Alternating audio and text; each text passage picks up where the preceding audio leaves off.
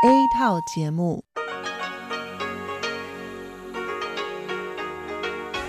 ที่นี่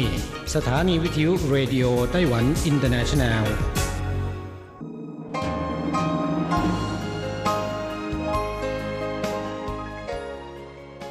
กลับมาฟังขณะนี้ท่านกำลังอยู่กับรายการภาคภาษาไทยเรดิโอไต้หวันอินเตอร์เนชันแนลหรือ RTI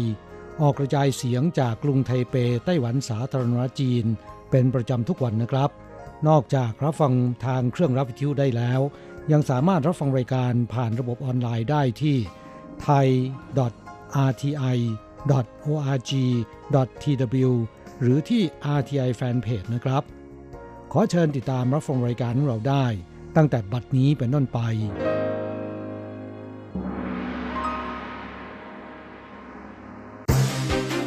ลำดับแรก ขอเชิญติดตามรับฟัง ข่าวประจำวัน สวัสดีค่ะท่านผู้ฟังที่เคารพ ช่วงของข่าวจากรายการ Radio Taiwan International ประจำวันอังคารที่ 14 เมษายน ปีพุทธศักราช 2563 สำหรับข่าวไต้หวัน มีดิฉันอัญชันทรงพุทธิ์เป็นผู้รายงานค่ะ หัวข้อข่าวมีดังนี้ วันนี้ไต้หวันไม่มีผู้ติดเชื้อรายใหม่ เป็นครั้งแรกในรอบ 36 วัน ผู้ป่วยสะสมยังอยู่ที่ 393 ราย หายเป็นปกติ 124 คน นิตยสาร Forbes ยกย่องประธานาธิบดีชาอิงเวินเป็นผู้นำหญิงที่รับมือกับโควิด -19 ได้อย่างมีประสิทธิภาพและว่องไวที่สุดไต้หวันขยายเวลาปลดล็อกส่งออกหน้ากากอนามัยไปเป็นสิ้นเดือนมิถุนายน ไทเปนำร่องติดตั้งตู้ขายหน้ากากอนามัยอัตโนมัติ ในย่านการค้า สัปดาห์หน้าเตรียมติดตั้งทั่วเมือง แดดดีอากาศอบอุ่น บางแห่งเริ่มร้อน ลากยาวตลอดสัปดาห์จนถึงวันอังคารหน้า เทศกาลดอกมะเยาหินที่ยุนลินเริ่มแล้ววอนนักท่องเที่ยวสวมหน้ากากอนามัย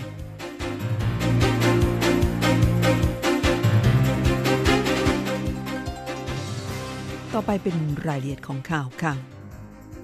อันดับแรกไปดูข่าวดี วันนี้ไต้หวันไม่พบผู้ติดเชื้อรายใหม่ เป็นครั้งแรกในรอบ 36 วัน โดยผู้ป่วยสะสมยังอยู่ที่ 393 ราย หายเป็นปกติแล้ว 124 คนศูนย์บัญชาการควบคุมโรคไต้หวันหรือ CECC ประกาศในเวลา 14นาฬิกาของวันที่ 14 เมษายนนี้ว่า วันนี้ไต้หวันไม่พบผู้ติดเชื้อโควิด -19 รายใหม่ นับเป็นครั้งแรกในรอบ 36 วัน หรือตั้งแต่วันที่ 9 มีนาคม ซึ่งเป็นการเริ่มต้นแห่เดินทางกลับประเทศของชาวไต้หวันที่อาศัยอยู่ในต่างประเทศสำหรับยอดผู้ติดเชื้อสะสมในไต้หวันยังคงอยู่ที่ 393 ราย เสียชีวิต 6 ราย หายเป็นปกติ และอนุญาตให้กลับบ้านได้ 124 คน ข่าวต่อไป นิตยสาร Forbes ยกย่องประธานาธิบดีชาอิงเหวินเป็นผู้นำหญิงที่รับมือกับโควิด -19 ได้อย่างมีประสิทธิภาพ และว่องไวที่สุด นิตยสาร Forbes ของสหรัฐอเมริกายกย่อง ประธานาธิบดีชาอิงเหวินผู้นำไต้หวันสาธารณจีนว่า เป็นหนึ่งในบรรดาผู้นำหญิงของหลายประเทศที่สามารถต่อกรกับการแพร่ระบาดของโควิด -19 ได้อย่างมีประสิทธิภาพ ซึ่งในบรรดาผู้นำหญิงเหล่านี้ประกอบด้วยอังเกลาเมเคิลนายกรัฐมนตรีหญิงของเยอรมนีแคทเธอรีน ยาคอบดอตตี้ นายกรัฐมนตรีแห่งไอซ์แลนด์ ซานนามาริน นายกรัฐมนตรีฟินแลนด์ จาซินดา อาร์เดิร์น นายกรัฐมนตรีนิวซีแลนด์ และเมตเต้ เฟรเดริกเซน นายกรัฐมนตรีเดนมาร์ก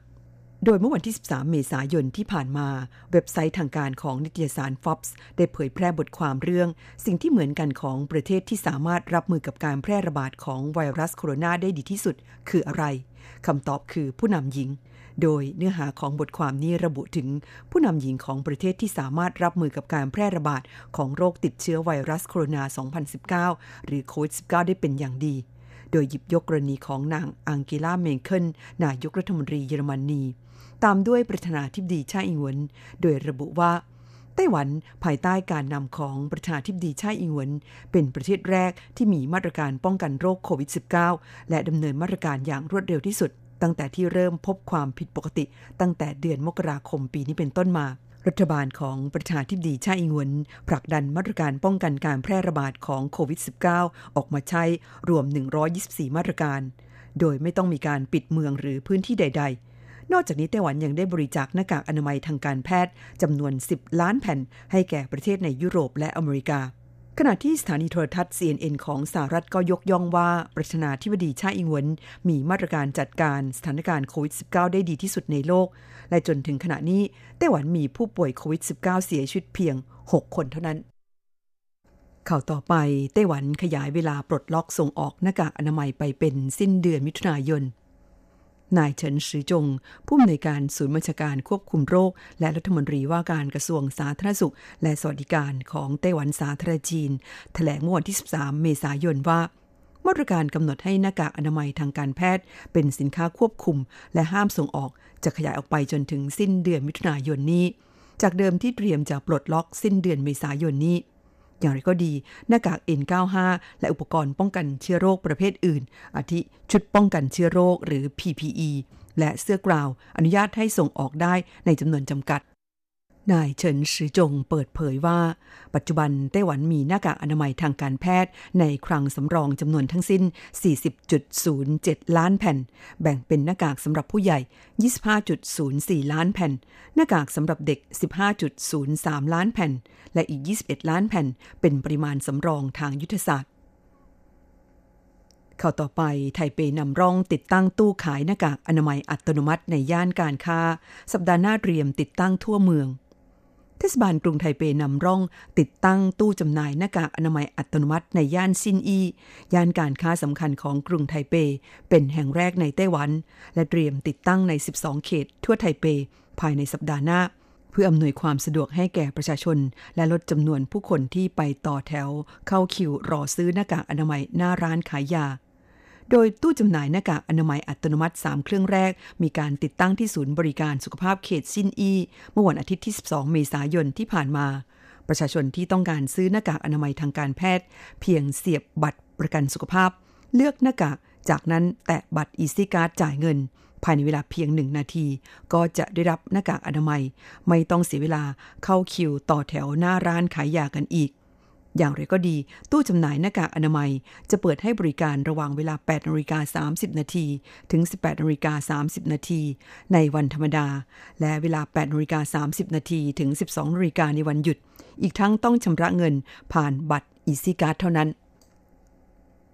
เข้าต่อไปเทศกาลดอกมะเยาหินที่หยินลินเริ่มแล้ววอนนักท่องเที่ยวสวมหน้ากากอนามัย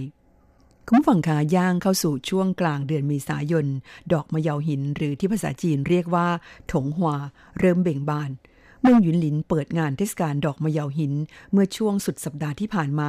แต่เนื่องจากอยู่ในช่วงของการควบคุมโรคระบาด เทศบาลเมืองหยุนหลิน ขอให้นักท่องเที่ยว สวมหน้ากากอนามัย และล้างมือด้วยแอลกอฮอล์ก่อนเข้าชม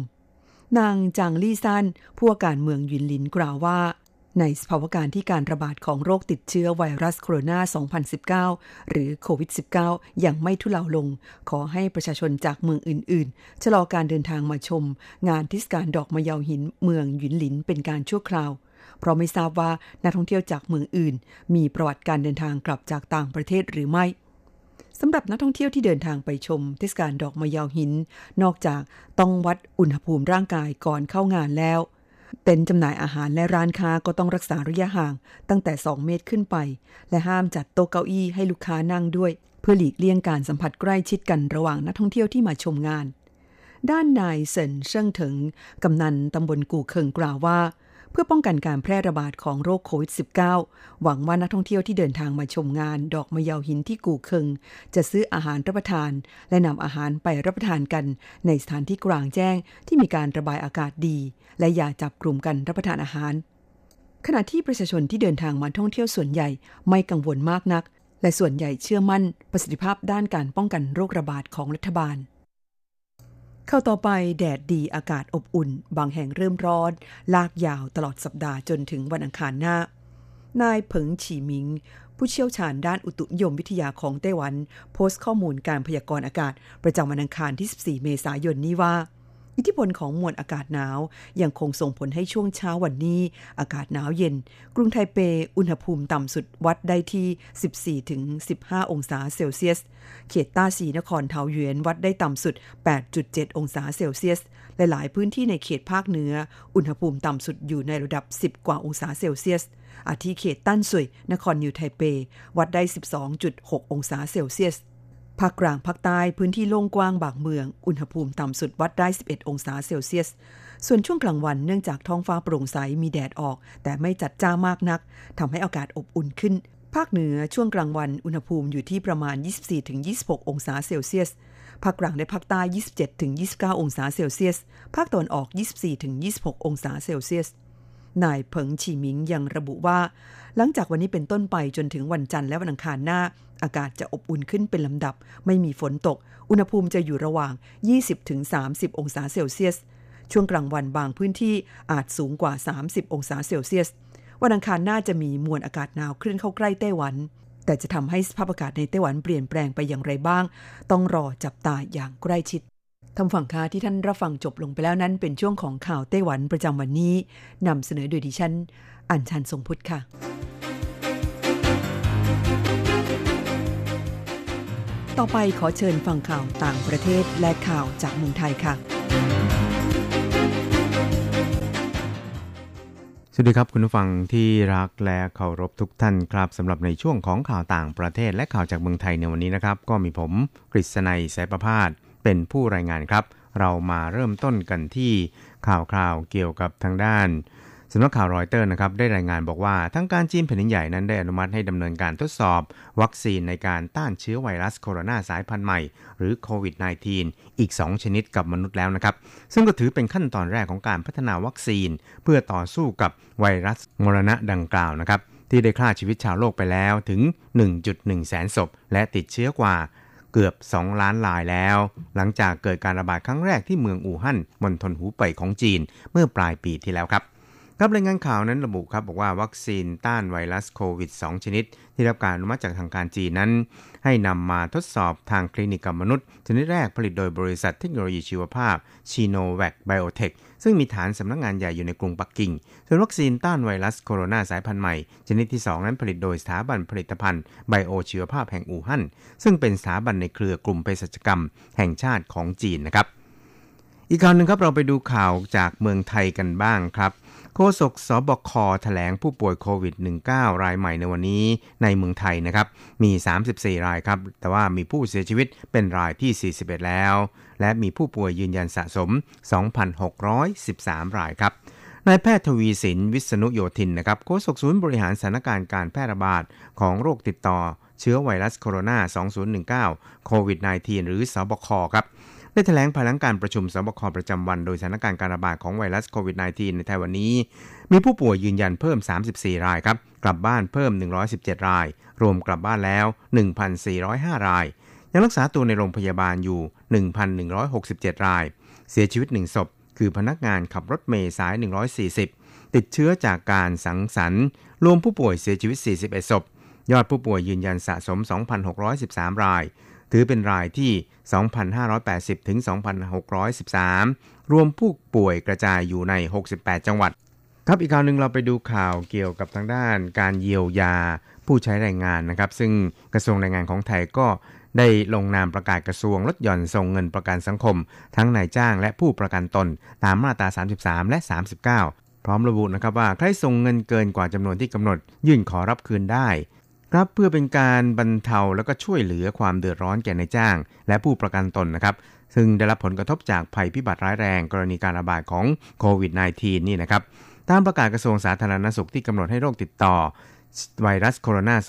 า 2019 หรือโรคโควิด -19 เป็นโรคติดต่ออันตรายตามพระราชบัญญัติโรคติดต่อปีพุทธศักราช2518 นะครับ ซึ่งมีการแพร่ระบาดอย่างต่อเนื่อง และมีแนวโน้มว่าจะมีการแพร่ระบาดมากยิ่งขึ้น อันส่งผลกระทบต่อสถานการณ์ทางเศรษฐกิจ ในท้องที่ของประเทศไทย จึงเห็นควรลดหย่อนการออกเงินสมทบนายจ้าง และผู้ประกันตนนะครับครับ โดยในส่วนนี้นะครับก็ได้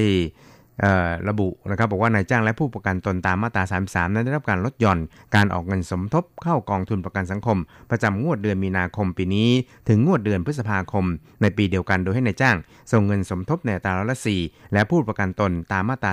33 ส่งเงินสมทบในอัตราร้อยละ 1 ของค่าจ้างของผู้ประกันตนนะครับ นอกจากนี้นะครับก็ยังจะได้รับการลดหย่อนการออกเงินสมทบ เข้ากองทุนประกันสังคมประจำงวดเดือนมีนาคม ถึงงวดเดือนพฤษภาคมโดยส่งเงินสมทบในอัตราเดือนละ 86 บาทนะครับครับช่วยเราไปติดตามอัตราแลกเปลี่ยนระหว่างค่าเงินเหรียญไต้หวันกับเงินบาทและเงินเหรียญสหรัฐกันครับ หากต้องการโอนเงินบาท 10,000 บาท ต้องใช้เงินไต้หวัน 9,390 เหรียญไต้หวัน หากต้องการซื้อเงินสด 10,000 บาท ต้องใช้เงินไต้หวัน 9,840 เหรียญไต้หวัน ส่วนตารแลกเปลี่ยนระหว่างค่าเงินเหรียญไต้หวันกับเงินเหรียญสหรัฐในวันนี้ 1 เหรียญสหรัฐต้องใช้เงินเหรียญไต้หวัน 30.27 เหรียญไต้หวันแลกซื้อ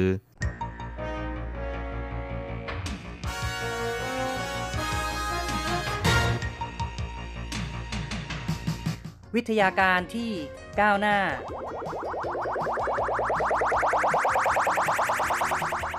ชีวิตความเป็นอยู่ที่ทันสมัย อะไรที่ใหม่ ๆ ล้ำยุค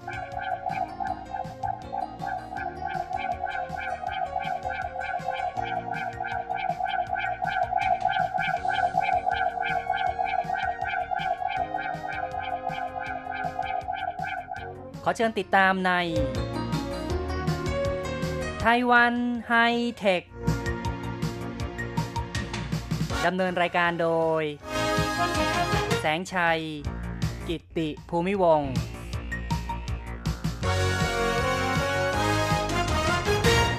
คุณผู้ฟังที่รักครับ พบกันอีกแล้วในไต้หวันไฮเทคนะครับ ครั้งนี้แสงชัยจะนำเอาเรื่องราวของสตาร์ทอัพอีกรายหนึ่งมาเล่าสู่กันฟังครับ ซึ่งก็คือบริษัท Atgenomix นะครับ ซึ่งสตาร์ทอัพรายนี้ก็ถือว่าเป็น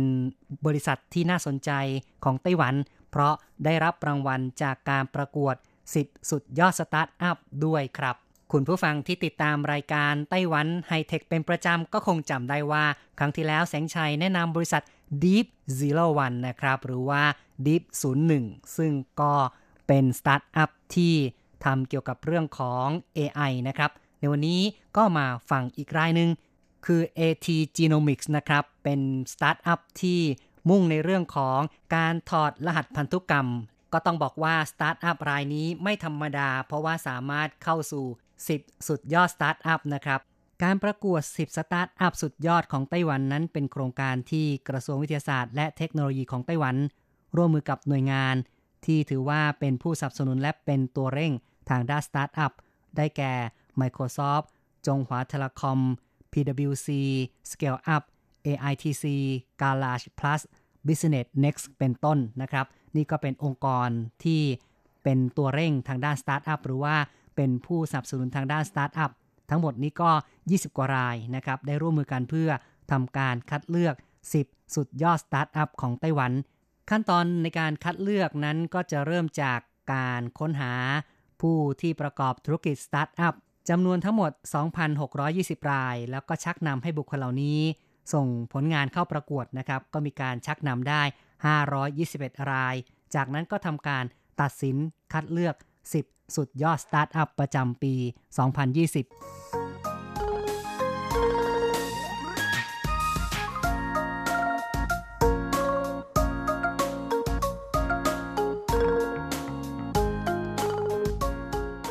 สำหรับ AT Genomics นะครับ ซึ่งเป็นหนึ่งใน 10 สุดยอดสตาร์ทอัพที่แสงชัยจะนำมา แนะนำให้คุณผู้ฟังได้รู้จักกันในวันนี้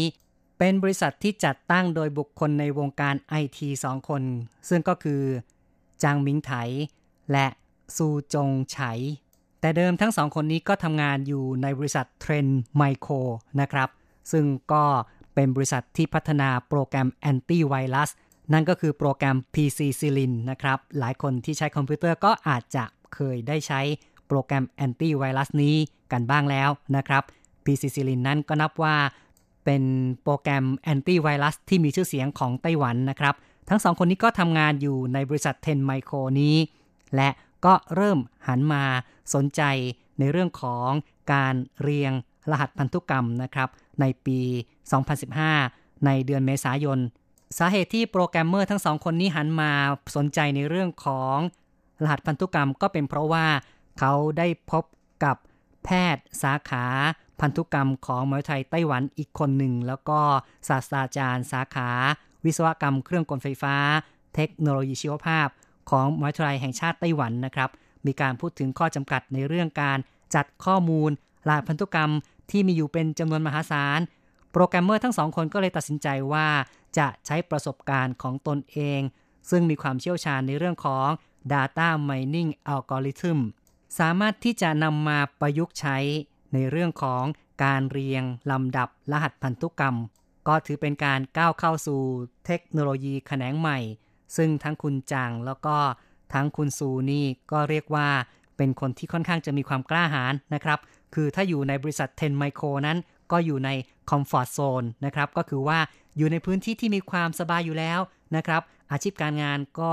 ถือว่ามีรายได้สูง แล้วก็มีอาชีพที่มั่นคงอยู่แล้ว แต่ทั้งสองก็อยากจะเข้ามาท้าทายกับสิ่งใหม่ ๆ นะครับ จึงได้ตัดสินใจออกจากบริษัทก่อตั้งบริษัท AT Genomic ขึ้นมา การตรวจโรคด้วยพันธุกรรมเนี่ยนะครับ ก็ถือว่าเป็นโฉมหน้าใหม่ในด้านการแพทย์ ซึ่งเริ่มตั้งแต่มีการศึกษาเรื่อง DNA และความพยายามในการถอดรหัสพันธุกรรมของมนุษย์ในช่วงปี 1990 ผ่านมา10กว่าปีก็ถือว่ามีความก้าวหน้าอย่างมากจนกระทั่งมีองค์ความรู้ที่มากขึ้น และก็กล่าวได้ว่าประสบความสำเร็จในเรื่องความรู้ความเข้าใจเกี่ยวกับพันธุกรรมอย่างมากมายในช่วงปี 2002 ถึง 2003 ในอดีตนั้นเราก็จะเข้าใจกันว่าคนไข้จะมีความเกี่ยวข้องกับปัจจัยทางกรรมพันธุ์หรือว่าพันธุกรรมนั้น ต้องเป็นโรคที่ถ่ายทอดกันมาในครอบครัว ซึ่งส่วนใหญ่เป็นโรคที่พบน้อย คนก็ไม่ค่อยสนใจเท่าไหร่ แต่ความพยายามในการถอดรหัสพันธุกรรมสำเร็จขึ้นนะครับ ก็มีนักวิจัยนำเอาข้อมูลเหล่านี้ ไปใช้ในการศึกษาโรคต่างๆ ซึ่งก็ไม่เพียงแต่โรคที่ถ่ายทอดทางพันธุกรรมเท่านั้น แต่ก็ศึกษาพบโรคที่พบบ่อยทั่วไป อย่างเช่น โรคติดเชื้อ โรคเรื้อรังทั้งหลาย รวมถึงมะเร็งด้วย องค์ความรู้เกี่ยวกับการถอดรหัสพันธุกรรมของมนุษย์ ก็ทำให้เกิดการพัฒนา เทคโนโลยีในการถอดรหัส ซึ่งความก้าวหน้าที่เพิ่มมากขึ้นนั้นก็ทำให้เทคโนโลยีในการถอดรหัส มีค่าใช้จ่ายที่ถูกลงมาก ถ้าย้อนไปในปี 1990 ซึ่งเป็นจุดเริ่มต้นของการค้นคว้าในเรื่องรหัสพันธุกรรมนั้น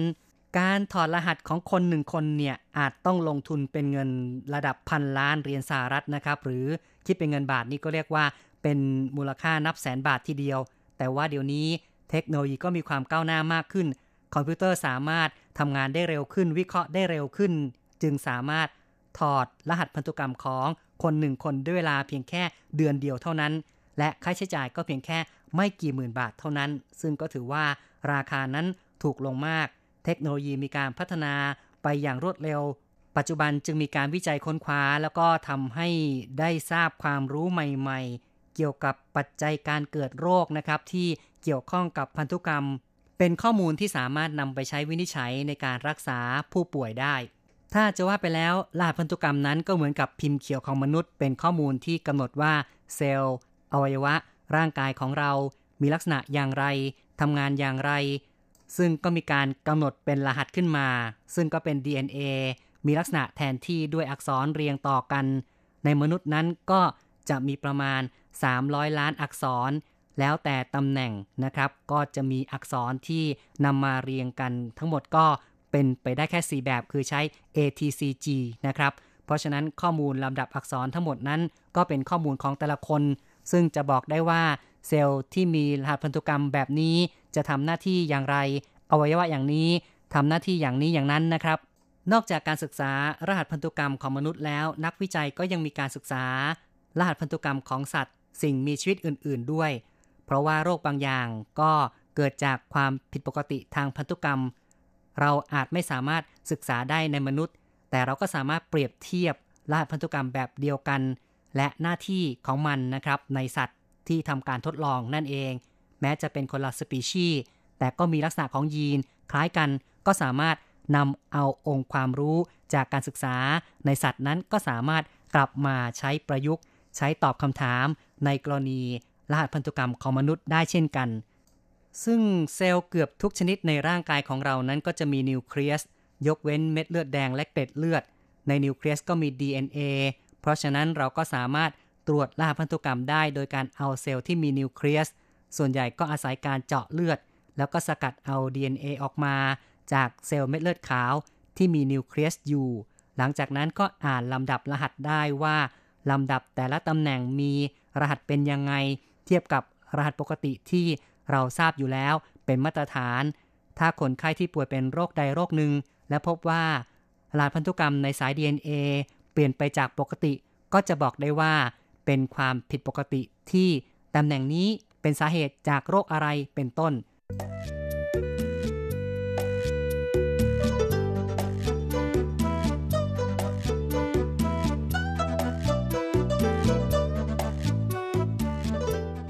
การศึกษารหัสพันธุกรรมเพื่อการรักษาโรคนั้น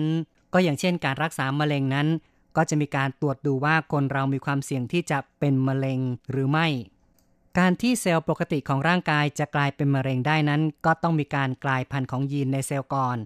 การกลายพันธุ์นี้ทำให้เซลล์ตัวหนึ่ง ได้เกิดความสามารถพิเศษขึ้นมา กลายเป็นเซลล์มะเร็ง จะบอกว่าเป็นความผิดปกติของเซลล์ก็ว่าได้ ซึ่งก็กลายเป็นเซลล์ที่โตขึ้นไม่หยุดแพร่กระจายได้ เบียดเบียนอวัยวะข้างเคียง รุกรานเซลล์ที่อยู่รอบข้าง ถ้าเรามองมะเร็งว่าเป็นโรค เราอาจเห็นว่าเป็นโรคร้าย แต่ถ้ามองในแง่คุณสมบัติของมัน เซลล์มะเร็งก็เป็นเซลล์ที่มหัศจรรย์ เพียงแต่ความสามารถพิเศษของมันนั้นทำให้กลายเป็นโรคมะเร็งขึ้นมา และปัจจุบันเราก็รู้แล้วว่า การที่เซลล์ปกติเซลล์หนึ่งกลายเป็นเซลล์มะเร็งขึ้นมา ก็ต้องมีการกลายพันธุ์เป็นลำดับสะสมไปเรื่อยๆ เหมือนกับการเก็บ แต้มค่อยๆสะสมไป พอแต้มมากขึ้นก็จะมีความสามารถเพิ่มขึ้น สุดท้ายก็เลยกลายเป็นมะเร็งที่ลุกลามใหญ่โตขึ้นมา แล้วก็คนไข้บางกลุ่มเนี่ย ตัวของเขาอาจจะได้การกลายพันธุ์บางอย่างขั้นแรก ๆ จากการถ่ายทอดลักษณะมาจากพ่อแม่ ซึ่งทำให้คนในครอบครัวนั้น มีความเสี่ยงต่อการเป็นมะเร็งง่ายกว่าคนอื่น โรคมะเร็งในรูปแบบนี้ เราก็สามารถตรวจได้จากการตรวจเลือด เมื่อพบการกลายพันธุ์ของยีนกอมะเร็ง ก็บอกได้ทันทีว่า ใครที่พบการกลายพันธุ์แบบนี้จากการตรวจเลือดก็จะมีความเสี่ยงต่อการเป็นมะเร็ง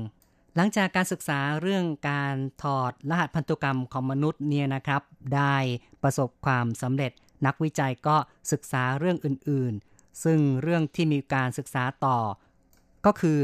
นักวิจัยทำการถอดรหัสพันธุกรรมของมะเร็งแต่ละชนิด รวมทั้งหมดปัจจุบันก็มี 33 ชนิด แต่ว่าการ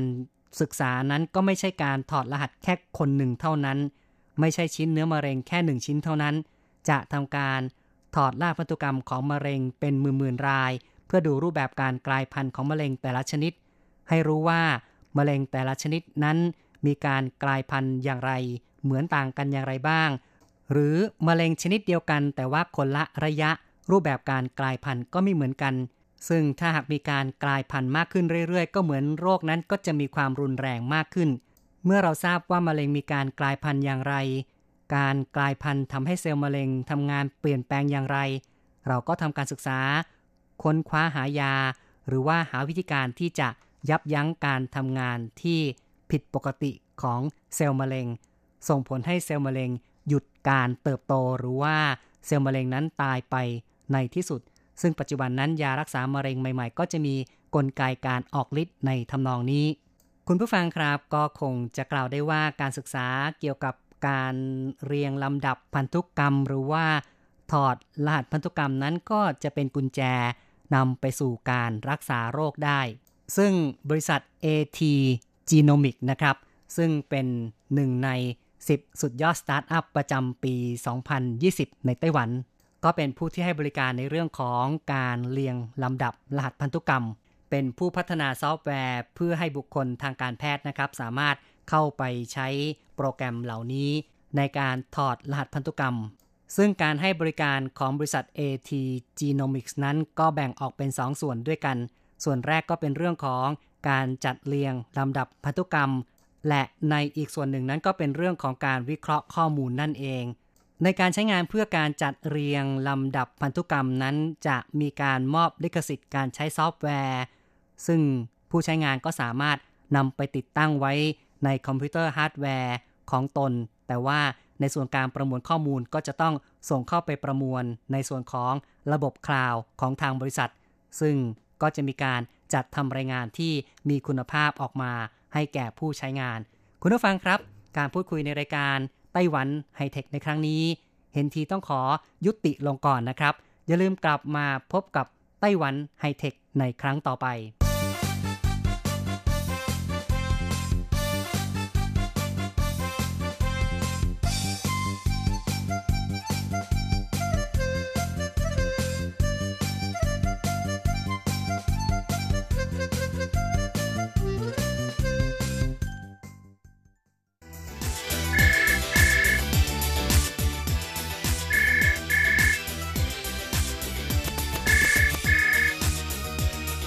ที่นี่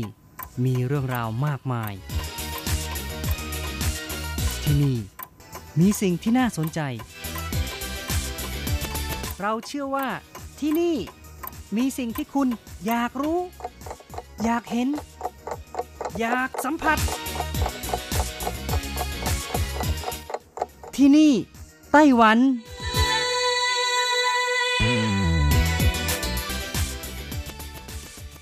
สวัสดีค่ะคุณฟังพบกันช่วงเวลาที่นี่ไต้หวันกับรจรัสยนสุวรรณพร้อมกับเนื้อหาสาระดีๆ ที่เกี่ยวข้องกับในไต้หวันมาเล่าสู่กันฟังประจำทุกสัปดาห์ในสัปดาห์นี้ก็เช่นกันนะคะ ยังคงมีเรื่องราวดีๆ เกี่ยวกับดรปีเตอร์ชัยนะคะ ซึ่งเป็นนักวิศวกรเชื้อสายไต้หวัน ผู้เป็นหนึ่งในผู้ค้นคิดวัสดุสำหรับหน้ากากอนามัย N95 ที่ปกป้องสุขภาพของชาวโลก นับพันล้านคนตลอดจนเรื่องราวของหน้ากากอนามัยมาเล่าสู่กันฟังค่ะ ในสถานการณ์การระบาดของโคโรนาไวรัสสายพันธุ์ใหม่ 2019 ที่กำลังระบาดไปทั่วโลกและยังไม่มีวัคซีนป้องกันหรือว่ายารักษาที่มีประสิทธิภาพโดยตรงนะคะ สำหรับเจ้าหน้าที่การแพทย์พยาบาลที่อยู่แนวหน้าที่ต้องสัมผัสกับผู้ติดเชื้อ ตลอดจนผู้ที่เกี่ยวข้อง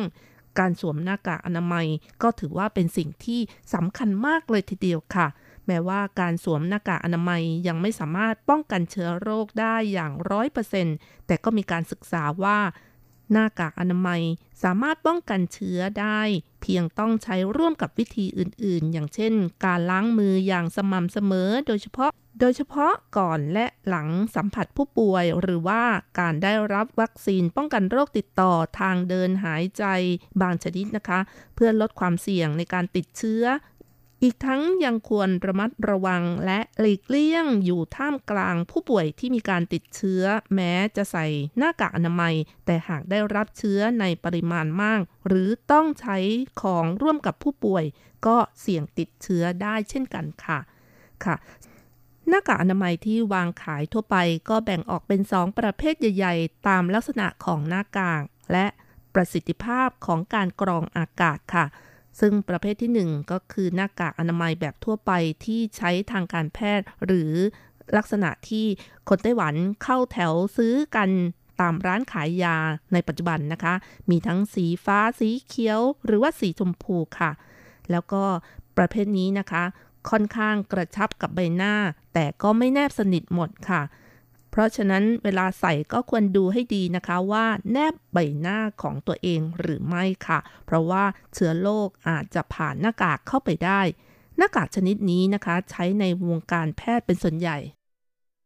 มักใช้เพื่อป้องกันการแพร่กระจายของเชื้อโรคผ่านการไอ หรือว่าจามและการใส่หน้ากากอนามัยทางการแพทย์อย่างถูกวิธี อย่างที่บอกแล้วนะคะ จะสามารถป้องกันการแพร่กระจายเชื้อจากฝอยละอองขนาดใหญ่ ไม่ให้เข้าสู่ปากและจมูกของผู้ใส่ นอกจากนี้ยังช่วยไม่ให้น้ำมูกน้ำลายของผู้ใส่นะคะ กระเด็นออกไปโดนหรือว่าแพร่ไปให้กับผู้อื่น อย่างไรก็ตาม แผ่นกรองของหน้ากากอนามัยทางการแพทย์ไม่สามารถกรองอนุภาคขนาดเล็ก เช่น เชื้อโรคบางอย่างรวมถึงเชื้อไวรัสไม่ให้เข้าสู่ร่างกายได้อย่างสมบูรณ์ค่ะ ส่วนประเภทที่2นะคะก็คือหน้ากากอนามัย N95 ค่ะ เป็นหน้ากากอนามัยชนิดที่ช่วยป้องกันเชื้อโรคที่มีขนาดเล็กมาก ๆ ได้ โดยประสิทธิภาพในการป้องกันนั้น จะสูงกว่าหน้ากากอนามัยแบบทั่วไป และหน้ากากชนิดนี้นะคะ มักใช้ในวงการแพทย์ที่ต้องการความปลอดภัยจากการติดเชื้อสูง ได้แก่การป้องกันเชื้อวัณโรคหรือว่าโควิด -19 ค่ะ เนื่องจากลักษณะของหน้ากากอนามัยชนิดนี้นะคะ จะมีลักษณะครอบลงไปที่บริเวณหน้าและจมูกอย่างมิดชิดทำให้เชื้อไวรัส หรือว่าสารปนเปื้อนไม่สามารถลอดผ่านไปได้ นอกจากนี้นะคะการใช้งานก็อาจจะใช้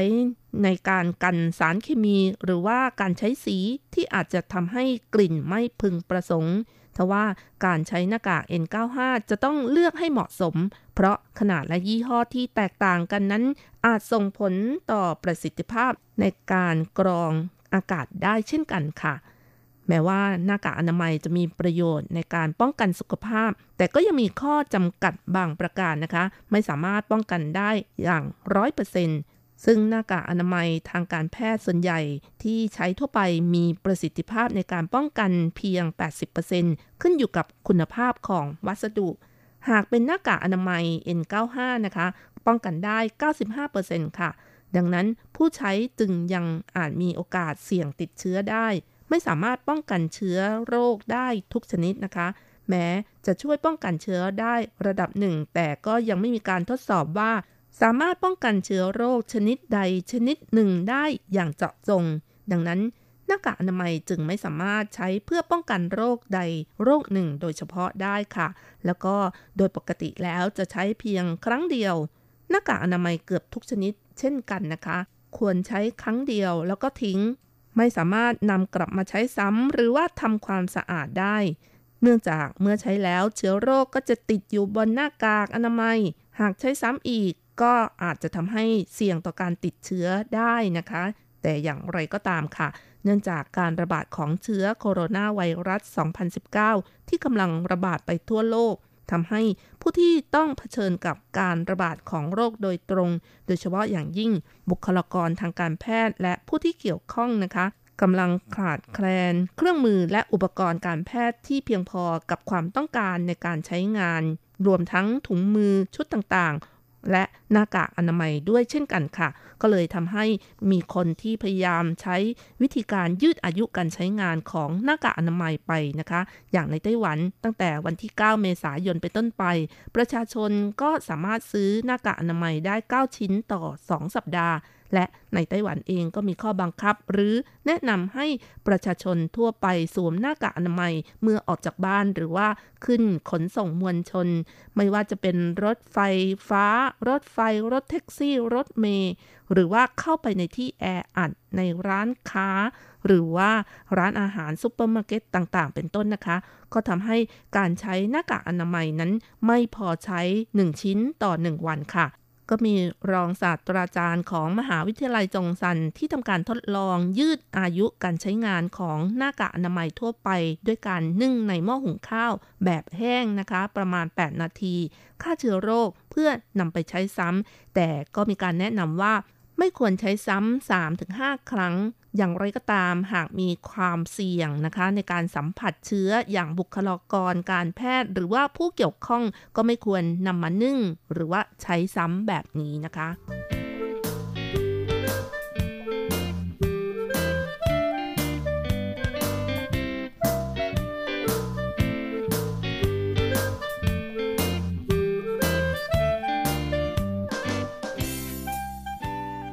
ส่วนหน้ากากอนามัยแบบ N95 นะคะ ก็มีแหล่งข่าวเปิดเผยล่าสุดค่ะ ดรปีเตอร์ชัยนักวิศวกรเชื้อสายไต้หวัน ผู้เป็นหนึ่งในผู้คิดค้นวัสดุสำหรับหน้ากากอนามัยแบบ N95 นะคะ ซึ่งมีความสามารถในการป้องกันฝุ่นละอองต่างๆ ได้เหนือกว่าหน้ากากอนามัยทั่วไป ได้เผยว่าในตอนนี้นะคะ เขากำลังทดลองขั้นตอนที่ทำให้ผู้ใช้งานนั้น สามารถนำหน้ากากอนามัยกลับมาใช้ซ้ำได้อีก โดยไม่อันตรายค่ะซึ่งคุณปีเตอร์ชัยนั้นเลือกทดลองใช้ความร้อนในระดับต่างๆ เพื่อให้สามารถนำหน้ากากอนามัยมาใช้ซ้ำได้อีก โดยความร้อนที่เลือกใช้นั้นอยู่ระหว่าง 70 องศา เป็นเวลา 30 นาทีค่ะ เพื่อกำจัดไวรัสที่ติดอยู่ที่หน้ากากอนามัยให้หมดค่ะ อย่างไรก็ตามค่ะ การทดลองของเขาก็ยังไม่มีผลสรุปที่แน่นอนนะคะ โดยข้อมูลของนักวิจัยจากฝั่งตะวันออกก็ได้เผยว่าในอุณหภูมิที่ 65 องศาเซลเซียส และใช้เวลามากกว่า 15 นาที ก็สามารถกำจัดเชื้อไวรัสโควิด -19 ไปได้แล้ว แต่ในขณะเดียวกัน แพทย์และนักวิจัยฝั่งตะวันตก หรือว่ายุโรปนะคะ ก็ได้เผยว่า การกำจัดเชื้อโควิด -19 บนอุปกรณ์ต่างๆ ต้องใช้ความร้อนที่ 70 องศาเซลเซียสนานกว่า 24 ชั่วโมงค่ะค่ะ ตอนนี้ก็กำลังรวบรวมข้อมูลและทำการทดสอบว่าอุณหภูมิและระยะเวลาเท่าไหร่นะคะ จึงจะเหมาะสมในการกำจัดไวรัสบนหน้ากาก และสามารถนำหน้ากากอนามัยนั้นกลับมาใช้งานได้อีกครั้งนะคะ โดยตัวของท่านดรปีเตอร์ชัยนะคะ ก็เผยว่าช่วงอุณหภูมิตั้งแต่ 65-85 องศาเซลเซียส และใช้เวลาประมาณ 30 นาที ก็น่าจะได้ผลมากที่สุดค่ะ ถึงกระนั้นก็ตามแม้หน้ากากอนามัยจะสามารถนำกลับมาใช้ซ้ำนะคะ แต่ว่าตัวท่านด็อกเตอร์เองก็เผยว่าประสิทธิภาพในการป้องกันนั้นจะลดลงไปบ้าง และ แนะนำว่าหากขั้นตอนการกำจัดไวรัสบนหน้ากากนั้นทำได้จริง ก็ไม่ควรที่จะใช้เกิน 2-3 ครั้งเท่านั้นค่ะส่วนในเมืองไทยนะคะ ทางกรมวิทยาศาสตร์การแพทย์ร่วมกันถแถลงผลการวิจัยการฆ่าเชื้อเพื่อนำหน้ากาก N95 และหน้ากากอนามัยนั้นกลับมาใช้ซ้ำด้วยการนำเครื่องอบด้วย UVC ที่มีการจำหน่ายทั่วไป มาใช้ในการฆ่าเชื้อโรคของหน้ากากอนามัยค่ะ โดยสามารถนำหน้ากากอนามัยมาอบซ้ำด้วย UVC ได้ไม่เกิน 8 ครั้งนะคะ แต่ก็มีการแนะนำว่าควรใช้ 4 ครั้งก็พอค่ะ ซึ่งก็ถือได้ว่าเป็นทางเลือกอีกทางหนึ่งนะคะ ในสถานการณ์การระบาดของโควิด -19 ที่มีไปทั่วโลกและความต้องการใช้หน้ากากอนามัยสูงอยู่นะคะ ค่ะคุณฟังคะวกกลับมาที่ดรปีเตอร์ใช่นะคะ ซึ่งท่านก็เป็นหนึ่งในทีมงานที่พัฒนาหน้ากากอนามัยแบบ N95 ท่านเป็นวิศวกรเชื้อสายไต้หวันที่จบปริญญาเอกด้านวิศวกรรมในอเมริกา มีชื่อจีนว่าใช่ปิงอี โดยเกือบ 30 ปีก่อนนะคะ เขาได้พัฒนาหน้ากากแบบ N95 กับทีมวิจัยทำไมถึงเรียก N95 ทั้งนี้หน้ากากชนิดนี้สามารถกรองเชื้อไวรัส ฝุ่นละออง หรืออนุภาคขนาดจิ๋วที่มีประสิทธิภาพในการกรองอนุภาคได้ถึง 0.3 ไมครอนค่ะ และประสิทธิภาพในการกรองมากถึง 95%ส่วนคำว่า N ย่อมาจากคำว่า not resistant to oil ก็คือไม่ทนต่อน้ำมันนั่นเองค่ะ ซึ่งหน้ากากอนามัยมีทั้งหมด 3 ชั้นด้วยกัน ชั้นนอกสุดก็ กันความชื้น ชั้นกลางกรองและดูด ส่วนชั้นในจะแนบกับผิวนะคะ โดยชั้นกลางเป็นผ้าไม่ถักไม่ทอ หรือผ้านอนวูฟเว่นนะคะซึ่งจากสถิติของสมาคมผ้าไม่ถักไม่ทอระบุนะคะ ปัจจุบันผ้าชนิดนี้ก็ขายตามท้องตลาดในราคาที่สูงมากสูงกว่า 3 0 0แสนเหรียญไต้หวันต่อตันค่ะ เพราะว่ามีความต้องการสูงค่ะ ทั้งนี้ผ้าไม่ถักไม่ทอ มีลักษณะโครงสร้างเป็นแผ่นผ้าที่เกิดจากการสารไปมาของเส้นใย มีการยึดด้วยกัน การที่เส้นใยพันกันไปมา หรือว่าโดยการใช้ความร้อนเลซินหรือเคมีในการทำให้เกิดการยึดกัน ระหว่างเส้นใยจึงมีคุณสมบัติในการกรองหรือปิดกั้นเชื้อโรคขนาดจิ๋วหรือฝุ่นละออง ได้ดีนี่เอง ด้วยเทคนิคพื้นฐานนี่เองนะคะนำมาผลิตหน้ากากอนามัยแบบ N95 มีประสิทธิภาพในการกรองอนุภาคเล็กๆ ในอากาศมากถึง 10 เท่า ซึ่งดรปีเตอร์ชัยนะคะ ก็เป็นหนึ่งในทีมที่วิจัยเรื่องนี้ จนหลายคนก็ยกย่องให้ท่านนะคะ เป็นบิดาของหน้ากากอนามัย N95 ไปซะแล้วค่ะ นอกจากนี้ในปี 1995 ค่ะ ดรปีเตอร์ชัยนั้นก็ยังได้รับสิทธิบัตรของอเมริกาจำนวน 5 รายการ และหนึ่งใน 5 รายการนี้ก็คือเทคนิคของการผลิตหน้ากากอนามัย N95 นั่นเองค่ะ กล่าวได้ว่าท่านก็ได้สร้างคุณประโยชน์ให้กับชาวโลก ได้ปกป้องสุขภาพของชาวโลกมากกว่าพันล้านคนเลยทีเดียวค่ะ เอาละค่ะ คุณฟังเวลาของรายการที่นี่ไต้หวันหมดลงอีกแล้วนะคะ อย่าลืมนะคะ กลับมาติดตามเรื่องราวดีๆ ในช่วงเวลาที่นี่ไต้หวันกับรจรัสยนสุวรรณสัปดาห์หน้าเวลาเดียวกันสำหรับวันนี้ขอให้ทุกท่าน โชคดีมีความสุขมีสุขภาพแข็งแรงกันทุกท่านนะคะ สวัสดีค่ะ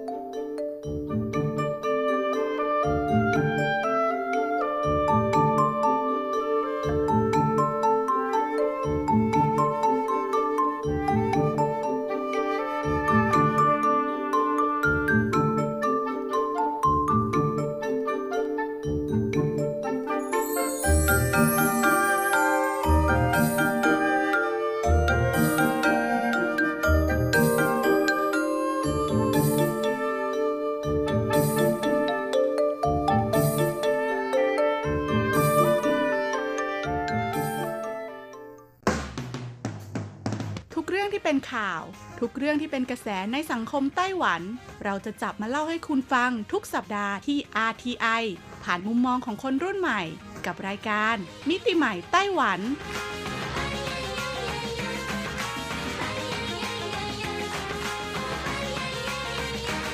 สวัสดีค่ะ คุณผู้ฟัง RTI ที่เคารพทุกท่านขอต้อนรับเข้าสู่รายการมิติใหม่ไต้หวันค่ะ รายการที่จะนำเสนอเรื่องราวดีๆ ที่เกิดขึ้นในไต้หวันนะคะดำเนินรายการโดยดิฉันดีเจยุ้ยมณพรชัยวุฒิค่ะ สำหรับเรื่องราวของเราในสัปดาห์นี้ค่ะบอกเลยว่ายังคงเกี่ยวข้องกับสถานการณ์โรคระบาดจากไวรัสโควิด -19 นะคะ ที่ไม่ใช่เพียงแค่ประเทศไทยหรือว่าไต้หวันเท่านั้นค่ะ แต่ตอนนี้ทุกประเทศเลยทีเดียวนะคะ ต้องเผชิญกับปัญหานี้ แล้วก็ต้องรับมือกับปัญหานี้กันอย่างเข้มงวดเลยทีเดียวนะคะ ซึ่งไต้หวันเองค่ะก็เริ่มตื่นตัวเกี่ยวกับสถานการณ์แพร่ระบาดของไวรัสโควิด -19 เนี่ยมาตั้งแต่ช่วงมกราคมแล้วนะคะ เพราะว่าไต้หวันเนี่ยอยู่ติดกับจีนแผ่นดินใหญ่ญ่มากๆเลยนะคุณผู้ฟัง แล้วก็ในช่วงนั้นเนี่ยก็จะคาบเกี่ยวกับตรุษจีนพอดีนะคะ ซึ่งก็จะมีประชากรนะคะหรือว่า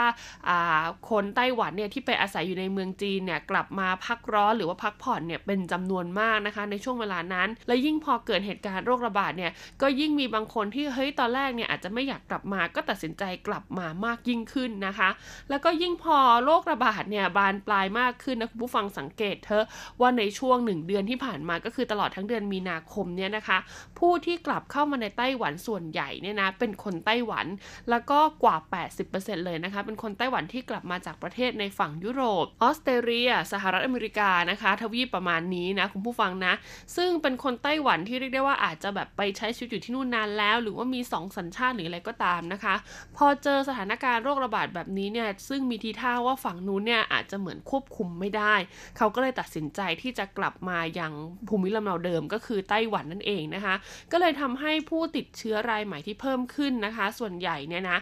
80%นะคะ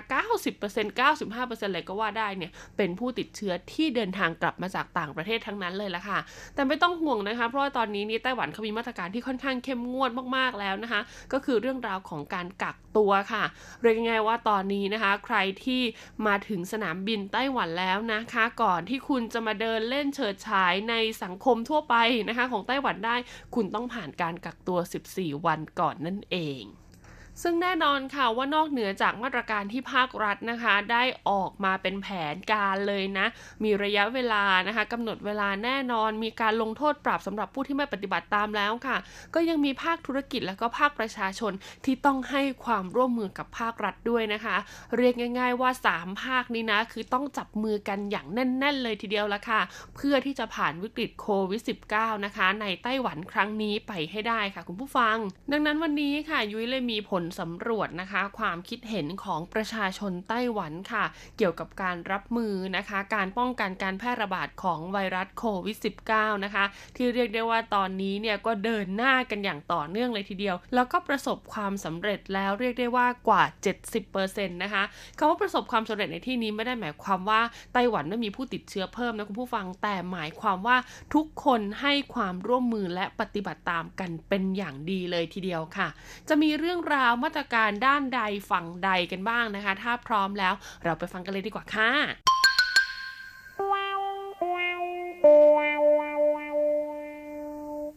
เรามาเริ่มต้นกันที่ภาครัฐกันก่อนเลยนะคะ ซึ่งต้องบอกเลยว่าสามมาตรการของภาครัฐที่ได้รับผลโหวตนะคะ ความนิยมแล้วก็เป็นที่ชื่นชอบ เป็นที่ประชาชนเนี่ยให้ความร่วมมือแล้วก็ปฏิบัติตามมากที่สุดค่ะ อันดับ 3 ค่ะก็คือเรื่องราวของการกัก ตัวนั่นเองนะคุณผู้ฟังสำหรับใครที่เดินทางกลับมาจากต่างประเทศนะคะ หรือว่าสัมผัสใกล้ชิดกับผู้ที่ติดเชื้อผู้ที่มีความเสี่ยงนะคะ แล้วก็ต้องกักตัวอยู่ในบ้านเนี่ยต้องบอกเลยว่าตอนนี้เนี่ยมาตรการกักตัวของรัฐบาลเนี่ยเข้มงวดมากขึ้นนะคะ มีการปรับเงินที่เรียกได้ว่าสูงสุดเนี่ยเป็นหลักล้านเลยทีเดียวนะคะ นอกจากนี้ก็ยังเพิ่มเติมในส่วนของการให้เงินอุดหนุนช่วยเหลือด้วยละค่ะ ในเมื่อเราต้องกักตัวอยู่ที่บ้าน 14 วันใช่ไหมคะ บางคนเนี่ยทำงานหาเช้ช้ากินค่ำบางคนเนี่ยบริษัทเนี่ยไม่จ่ายเงินให้ด้วยนะ ถือเป็นการให้ใช้แบบวันพักร้อน หรือว่าวันหยุดแบบไม่จ่ายเงินเดือนแทนแบบนี้นะคะ ซึ่งรัฐบาลเนี่ยเขาก็มีเงินชดเชยให้ค่ะวันละ 1,000 เหรียญไต้หวัน ไม่ว่าคุณจะเป็นใครก็ตามนะคะ เพียงแค่คุณมีสิทธิ์ตามบัตรประกันสุขภาพ หรือว่ามีสิทธิถูกต้องตามกฎหมายไต้หวันเนี่ยก็สามารถยื่นขอเงินช่วยเหลือตรงนี้ได้ แต่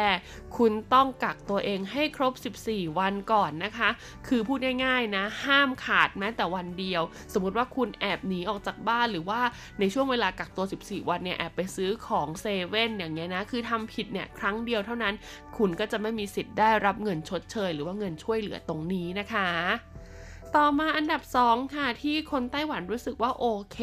มาก ๆ นะคะ กับในส่วนของมาตรการที่ภาครัฐออกมา แล้วก็ปฏิบัติตามเป็นอย่างดีก็คือเรื่องราวของการขยายเวลาเปิดภาคเรียนค่ะ ซึ่งอย่างที่บอกนะคะว่าทั้งระดับอนุบาล ประถมมัธยมอุดมศึกษาต่าง ๆ เนี่ย ก็ตัดสินใจขยายเวลาเปิดภาคเรียน แล้วก็เน้นในส่วนของการสอนผ่านทางระบบออนไลน์มากขึ้นนะคะ เพื่อลดความเสี่ยงนะคะในการแพร่เชื้อนะคะที่อาจจะเกิดขึ้นภายในสถาบันการศึกษาได้ เพราะว่าแน่นอนค่ะว่าน้องๆ หนูๆนะคะ ยิ่งระดับประถมระดับอนุบาลอย่างเงี้ยชอบเล่นกันไงชอบแต่ชอบสัมผัสตัวกันนะคะ แล้วก็ที่สำคัญเนี่ยบางทีเด็กเนี่ยเขาไม่รู้ตัวเองหรอกว่าเขาได้รับเชื้อหรือว่ามีอาการเจ็บป่วยอยู่จนกระทั่งต้องรอให้อาการรุนแรงมากๆ พ่อแม่สังเกตและถึงจะพาไปหาหมอนะคะ ซึ่งต้องบอกเลยว่าภายใต้การแพร่ระบาดของโควิด -19 ตอนนี้เนี่ยถ้ารอให้ถึงขั้นนั้นนี่อาจจะทำให้เพื่อนนะคะ ที่อยู่ร่วมชั้นหรือว่าอยู่ร่วมโรงเรียนเนี่ยติดเชื้อไปด้วยดังนั้นเนี่ยภาคการศึกษาก็เลยให้ความร่วมมือกับนโยบายนี้ของรัฐบาลเป็นอย่างดีเลยทีเดียว และสุดท้ายอันดับหนึ่งค่ะในด้านของภาครัฐเลยนะคะ ที่เรียกได้ว่าประสบความสำเร็จมากๆ แล้วก็ประชาชนเนี่ยให้ความร่วมมือกันเป็นอย่างดี ก็คือเรื่องราวของการจำหน่ายการซื้อหน้ากากอนามัยค่ะคุณผู้ฟัง ทั้งในเรื่องของการไม่ส่งออกหน้ากากอนามัยนะคะ การจำกัดจำนวนการซื้อค่ะ แล้วก็มีกฎระเบียบในการซื้อที่ค่อนข้างชัดเจนเลยทีเดียวนะคะ ซึ่งล่าสุดค่ะอัปเดตเลยนะก็คือตั้งแต่วันที่ 9 เมษายนเป็นต้นไปค่ะเขาก็จะมีการจำหน่ายหน้าากากอนามัยในปริมาณที่มากขึ้นต่อครั้งแล้วนะคะ ก็คือ 14 วันเนี่ยคุณสามารถซื้อได้ 1 ครั้ง ต่อครั้งเนี่ยได้ถึง 9 แผ่นเลยทีเดียวนะคุณผู้ฟัง ยิ่งไปกว่านั้นค่ะจะไม่มีการสลับวันคู่วันขี้แล้วนะคะ ก็คือว่าภายใน 14 วันเนี่ยคุณจะไปซื้อวันไหนก็ได้เอาที่สะดวกเลยนะ แล้วก็หลังจากผ่าน 14 วันไปแล้ว คุณก็สามารถไปซื้อได้อีกครั้งละ 9 แผ่นนะคะ นอกจากนี้ก็ยังมีเรื่องราวของการซื้อหน้ากากอนามัยผ่านทางระบบออนไลน์ค่ะ ที่ประชาชนเนี่ยรู้สึกพอใจเป็นอย่างยิ่งนะคะ แล้วก็เข้าไปใช้บริการมากขึ้น แล้วเขาก็มีการปรับระบบเนี่ยให้มีความเสถียรมากขึ้นด้วยนะ ไม่ใช่เอะอะเออะก็คือเครื่องน็อกเอะอะเอะก็คือค้างหรือว่าแอปเสียอะไรอย่างนี้ไม่ใช่แล้วนะคะ และยิ่งไปกว่านั้นค่ะเขาก็ยังอนุญาตให้เราสามารถส่งออกหน้ากากอนามัยนะคะ ไปต่างประเทศได้แล้วด้วยนะคะสำหรับประชาชนทั่วไปนะ ก็คือ 2 เดือนเนี่ยส่งได้ 2 ครั้งค่ะต่อครั้งเนี่ยห้ามเกิน 30 แผ่นต่อคนนั่นเอง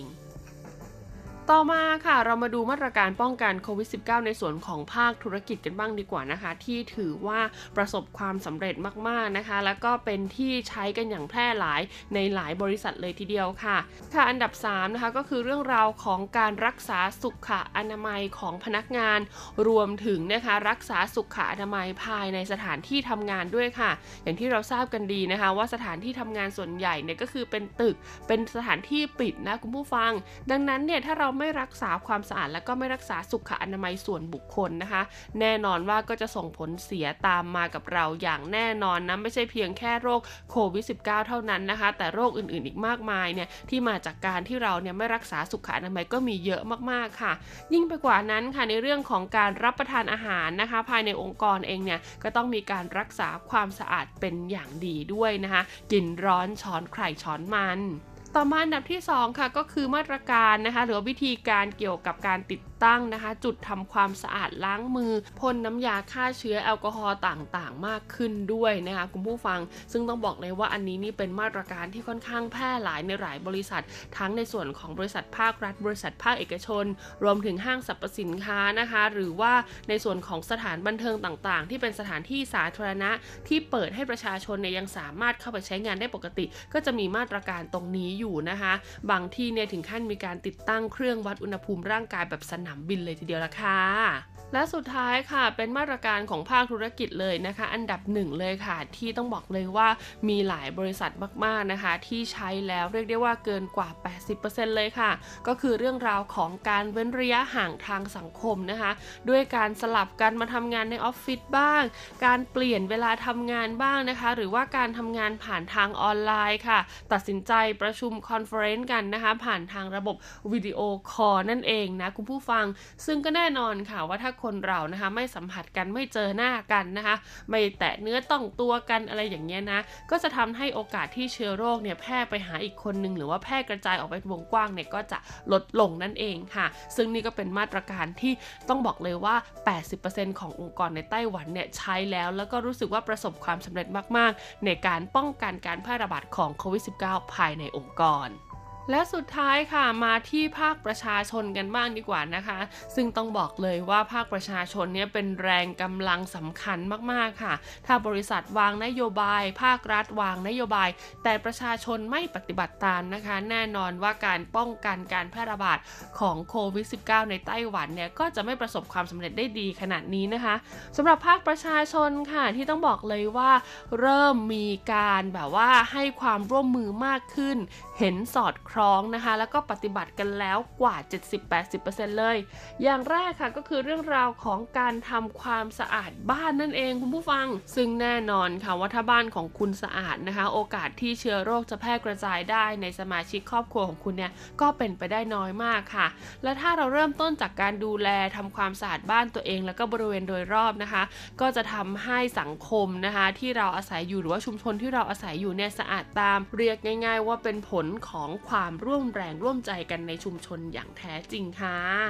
ต่อมาค่ะก็คือมาตรการการกัก ตัวนะคะ เพื่อตรวจสอบอาการหรือว่าสังเกตสุขภาพของเราภายในบ้านเป็นเวลา 14 วันค่ะ ต้องยอมรับเลยนะคะ ว่าตอนที่มาตรการนี้ออกมาใหม่ ๆ ของภาครัฐนะ หลายคนค่ะยังไม่ให้ความร่วมมือนะคะ ยังแอบหนีไปนู่นมานี่กันอยู่นะ และสุดท้ายก็ปรากฏว่าคุณเนี่ยติดเชื้อจริง ๆนะคะ ก็ส่งผลทาให้หน่วยงานอื่น ๆนะคะ ที่เขาเป็นเจ้าของสถานที่เนี่ยต้องลำบากลำบนไปด้วยนะรวมถึงแม้แต่สมาชิกในครอบครัวของคุณเองนะคะ ก็ต้องลำบากไปด้วย ดังนั้นเนี่ยเนี่ยพอการแพร่ระบาดเนี่ยมันเริ่มรุนแรงมากขึ้นค่ะ คนไต้หวันเห็นข่าวทุกวันรับสื่อทุกวันแล้วก็เห็นผลเสียของการไม่กักตัวเองนะคะ ก็เลยหันมาให้ความร่วมมือมากยิ่งขึ้น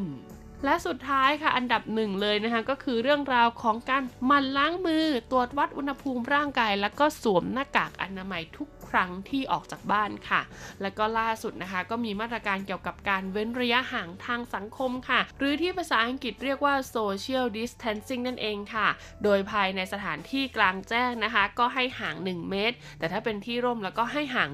1.5 เมตรค่ะ คุณผู้ฟัง ซึ่งต้องบอกเลยว่ามาตรการนี้เพิ่งเริ่มต้นเท่านั้นนะอยู่ในช่วงของการขอความร่วมมืออยู่นะคะ ซึ่งรายละเอียดนะคะ แล้วก็ดูว่าจะเป็นรูปธรรมและกลายเป็นกฎหมายเหมือนที่สิงคโปร์หรือเปล่าเนี่ยก็ต้องคอยติดตามกันต่อไปนะคะ แต่แน่นอนค่ะว่าเขาบอกแล้วนะว่าถ้าคุณเนี่ยไม่สามารถนะดำเนินการตามในส่วนของมาตรการเว้นระยะห่างทางสังคมได้จริง ๆนะคะ ก็ขอให้คุณสวมหน้ากากอนามัยทุกครั้งที่ออกจากบ้าน แล้วก็ล้างมือทุกครั้งนะคะ ที่คุณจะต้องหยิบจับหรือว่าสัมผัสอะไรก็ตามในสถานที่สาธารณะ ยิ่งไปกว่านั้นก่อนรับประทานอาหารค่ะ ต้องทำความสะอาดมือ อุปกรณ์การทำอาหาร แล้วก็สภาพแวดล้อมโดยรอบให้ถูกต้องตามหลักสุขอนามัยด้วยนะคะ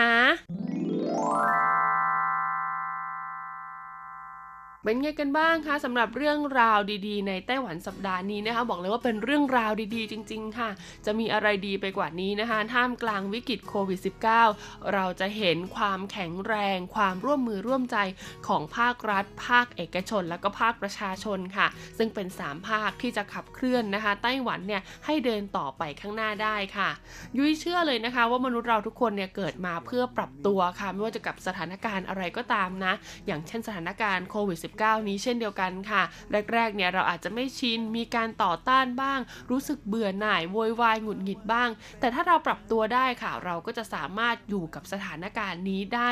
อย่างมีสตินะคะ แล้วก็อย่างสตรองสตรองในที่นี้ก็คือเป็นความเข้มแข็งค่ะ ทั้งในเรื่องของสุขภาพกายและก็สุขภาพใจนั่นเอง เอาเป็นว่าเป็นกำลังใจให้กับทุกท่านเลยนะคะ เราจะต้องผ่านวิกฤตโควิด -19 นี้ไปด้วยกันค่ะสำหรับวันนี้หมดเวลาแล้วพบกันหม่สัปดาห์หน้านะคะ สวัสดีค่ะบอกว่าคิดถึงแปลว่าไม่ต้องมาหา ความหมายของการได้มองจ้องตาคืออยู่บ้านไป หากจะพูดว่ารักแปลว่าไม่ต้องมาเจอได้ไหม ยิ่งอยู่ใกล้กันสักเท่าไหร่ยิ่งดี